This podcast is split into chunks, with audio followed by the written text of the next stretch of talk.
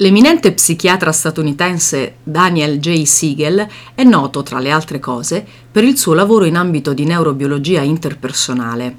Nelle sue numerose specializzazioni vi è quella per la crescita sana e armoniosa di bambini e adolescenti e di come i genitori possano attuare piccole strategie in grado di facilitare il sereno sviluppo dei propri figli.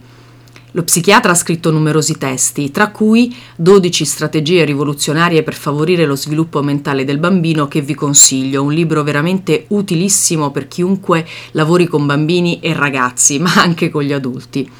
In esso Siegel afferma con grande chiarezza che il movimento del corpo influisce sulla chimica cerebrale. Pertanto, modificare il nostro stato fisico con una corsa o un ballo improvvisato può cambiare il nostro stato emotivo. Infatti, e cito proprio lui, il flusso di energia e informazioni che dal corpo sale verso il tronco encefalico e verso il sistema limbico per poi giungere alla corteccia modifica non solo gli stati corporei, ma anche gli stati emotivi e i pensieri. Questa è davvero un'importante informazione. Ecco, un pomeriggio il laboratorio di logoteatroterapia ospita Lorenzo, nome di fantasia ovviamente, un ragazzino di 12 anni. Affetto da iperattività, DSA e DOP, il nostro è dotato di grande intelligenza e altrettanto grande sensibilità.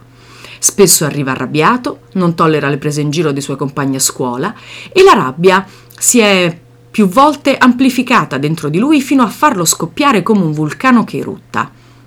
Quel pomeriggio non fa eccezione, ma dopo essermi fatta narrare gli ultimi avvenimenti, lo invito a muoversi insieme a me al suono del tamburo, prima di improvvisare quello che mi ha appena raccontato.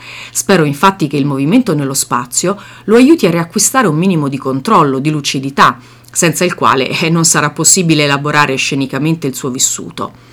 Lorenzo all'inizio vorrebbe rifiutarsi, afferma a chiare lettere che muoversi nella stanza seguendo il ritmo dello strumento è un'attività sciocca e inutile e naturalmente utilizza un gergo anche più colorito di questo.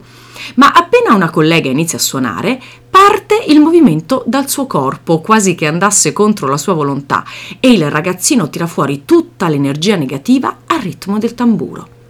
Non solo, dopo qualche minuto mi chiederà di suonare lui. Passiamo così un po' di tempo, in cui i nostri corpi sono coinvolti in una danza liberatoria dal vago sapore tribale, quando invito tutti a fermarsi, respirare e prepararsi alla prossima improvvisazione. Recitiamo dunque le prese in giro subite da un amico di Lorenzo, nelle quali quest'ultimo chiede di fare il bullo. Successivamente mettiamo in scena quello che era accaduto a lui e il ragazzino riesce a rispondere alle due odiose criticone con grande maturità. Non appena tende a esagerare, lo fermo e lo riporto al punto in cui le sue battute erano adeguatissime. Nel contesto scenico, infatti, ci possiamo fermare, elaborare l'accaduto, riflettere, ricominciare, aggiustare il tiro. Alla fine dell'improvvisazione Lorenzo ha messo a fuoco frasi corrette con le quali rispondere ai compagni più antipatici senza passare dalla parte del torto. Lo vedo sorridere, chiacchierare con l'amico. Ecco, anche questo è un obiettivo importantissimo della logoteatroterapia, rendere più sereni i nostri ragazzi, non più mere vittime delle proprie emozioni che li sovrastano, che li tengono come eh, sotto scacco, ma in grado di controllarle e di elaborare verbalmente le risposte corrette.